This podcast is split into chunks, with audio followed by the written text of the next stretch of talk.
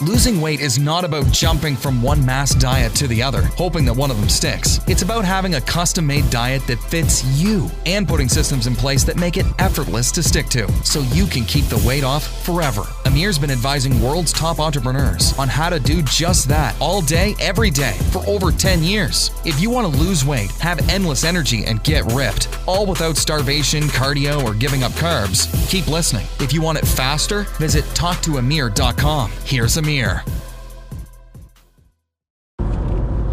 Hey, what's up, guys? Hope you're having an awesome Saturday. I just had a bike ride and unfortunately had a problem with my bike, so I had to walk half the trail. So walked on a trail for 6 miles. My legs are beat up. So anyway, when the life gives you lemon, make a lemonade. Damn right. So anyway, guys, in this video, I wanted to actually share something with you, which is the real reason that you're not losing weight, that nobody really wants you to know. And yes, it's kind of like a, shocking headline, but it's true. So get this. So a lot of, think about this. Half of the US population is on a diet at any one time. So right now, this moment, half of the US population, 150 plus million people, are trying to lose weight right now, this moment, when you're watching this video. So you already know how many of them are actually going to lose weight and keep it off for longer than 6 months. I mean, probably 10 of them, right? Or whatever, very, very, very small percentage, less than 1%, is actually going to lose 10% of their body weight. Hey, Corey, what's up, brother? So less than 1% of people are actually going to lose 10% of their body weight and keep it off for longer than 6 months.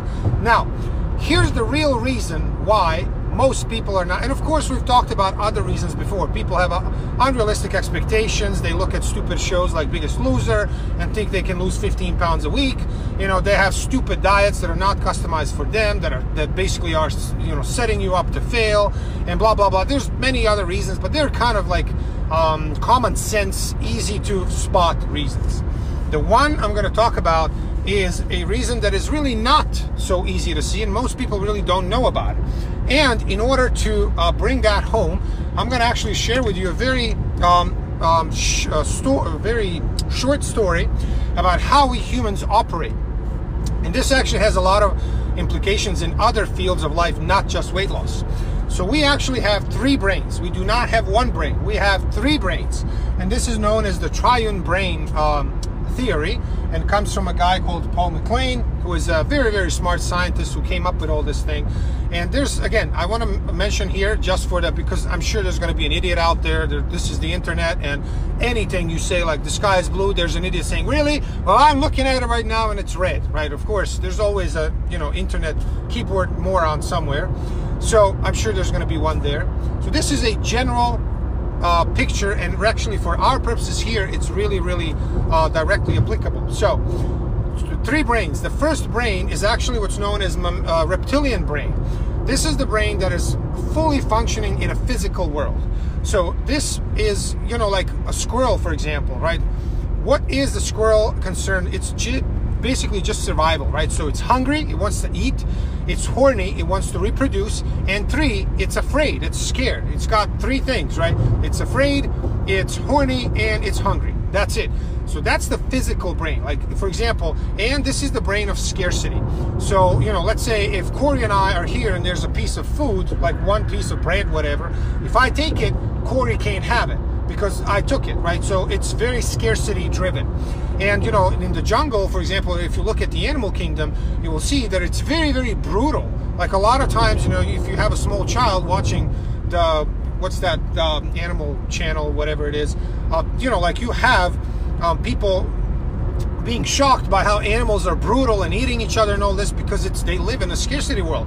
You have to get food or you die, right? So the animals don't really look at it from some kind of moral perspective. It's just, you have a food chain, someone is up in a food chain, they eat you, you eat someone who's below, etc., right? So this is the first brain, the mammalian brain, or the reptilian brain, or what's also known as the primitive brain. Then we have the second brain that's evolved over time, and this is also what animals have as well, and that is the emotional brain, right? And actually this is the brain of kind of equilibrium, meaning a lot of times what people want and what animals want as well is for someone to feel your emotion. So I'm feeling something, And I want them to feel that so that I can feel understood. And then if you have a lot of, you know, for example, the way people, human beings get in a rapport is if they actually are on the same wavelength when it comes to, hey, Marie, how are you?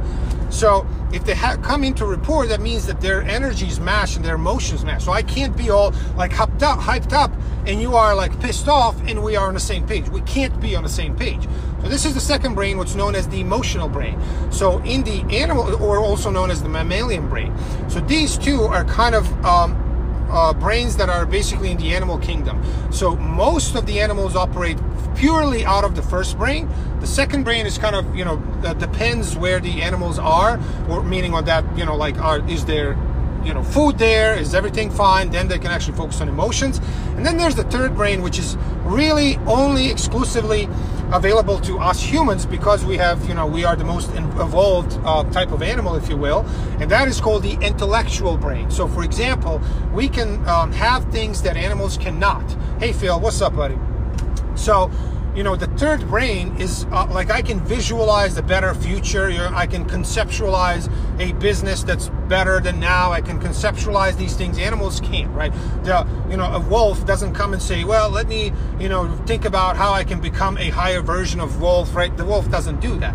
So we have the three brains, the primitive mammalian brain, the second one, the emotional brain, and third one, the intellectual brain. The real reason you are not losing weight and people are not losing weight is because they're letting the mammalian brain take over most of the time. And if actually they can control that one somewhat, then they are absolutely and fully controlled by the second one, which is the emotional brain. And you've probably heard it. I actually was on a call today with a gentleman who actually enrolled in my high-end private coaching program, and he says, I am an emotional eater. So I'm like, I know I've heard that a million times. What does that mean to you, actually? And he says, well, you know, the business is stressful. Like, we have, you know, ups and downs in business. When we have downs in business, I get stressed out, and my go-to is I go eat. So not only that, you know, in that case, he's not actually letting his mammalian brain take over. He's letting his emotional brain take over, right? So the second brain. Of course, you've already figured it out, I know. The true way to actually lose weight and keep it off, just like the true way to achieve success in any area of life, is to have your intellectual brain be in charge. And of course, you have to train yourself for this. One of the ways of doing that, training yourself to use or let your intellectual brain take over, is actually creating an environment in which you cannot fail. And that's a part of my coaching where I'm saying, hey, if someone brought a big pizza and ice cream at 9 p.m. every day to my house, I would be obese, right? It doesn't matter. I do this for a living and all these things, blah, blah, doesn't matter, because at that time, your willpower and discipline are gone, your defenses are down, you're exhausted, and you're very, very, very likely to actually give in to that. So remember, where in your life, not just when it comes to your weight, where in your life are you letting your mammalian or primitive brain take over, number one? And number two, where are you letting your emotional brain take over? Remember that both of those will actually, in this day and age, will not lead you to the outcome that you want. That is almost guaranteed, because remember, we have a complete mismatch between the time that we live in and the times that our brains are wired for. So our brains are wired for scarcity. There's no food. Like, if I eat today and I'm in the jungle, I don't know if I'm going to have, you know, the next meal in 3 weeks or in 2 days or maybe never, and I'm going to starve to death. Hey Derek, what's up, brother? So the general approach is, make sure that you go, and this is basically, you know, don't let your primitive intuitive instincts take over, don't let your emotions take over. Actually have your brain, meaning your thinking, intellectual brain, be in charge. And of course, yes, that's easier said than done. If it was as simple as, oh, just have your intellectual brain in charge, then we would all be ripped, you know, we'll be all billionaires with perfect abs, right?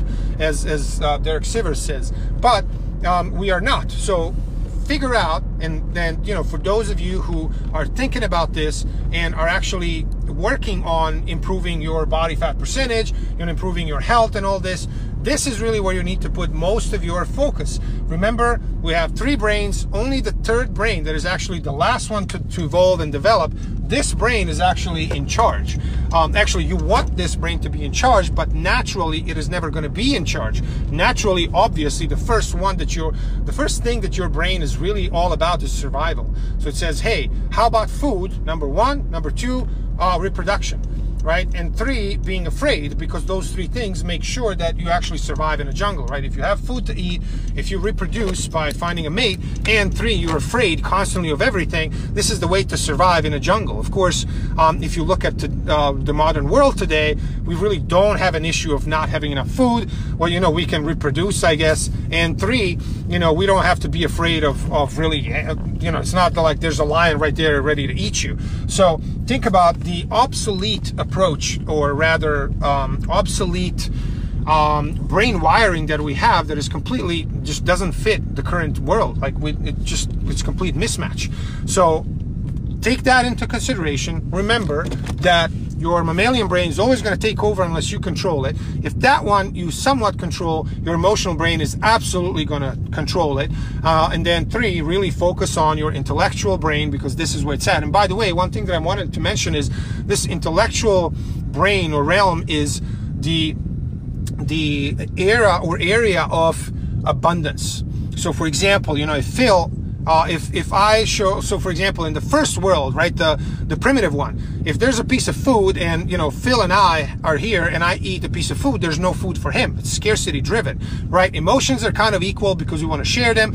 And then the third one, intellectual, is the world of abundance, because if I share an idea, like for example, let's say the knowledge that I have on something that I just shared with you, I didn't lose it. I still have it. So if I have an idea and I share it with, let's say, Derek, and I share this idea, it's not like I don't have an idea anymore. I still have it, but I actually shared an idea, and then Derek can share some of his ideas with me, so we both win. So we can actually both go to the next level. That's why it's the world of abundance, and this is the world that I really, really try to focus on and be on all the time. That's what I suggest that you do as well. Focus on trying to be in a intellectual or try to be driven by your intellectual brain. So as much as you can, and as much as you whatever percentage of your life is controlled by this intellectual brain, the better you will do in absolutely all areas of life, no questions asked. So guys, I hope you like that. If you have any questions about this or comments, please post them in the comments below. If you're here live, I appreciate you guys. Please post hashtag live. If someone sees this later, please post hashtag replay, so I know that you guys are here. And I hope you're having an awesome Saturday.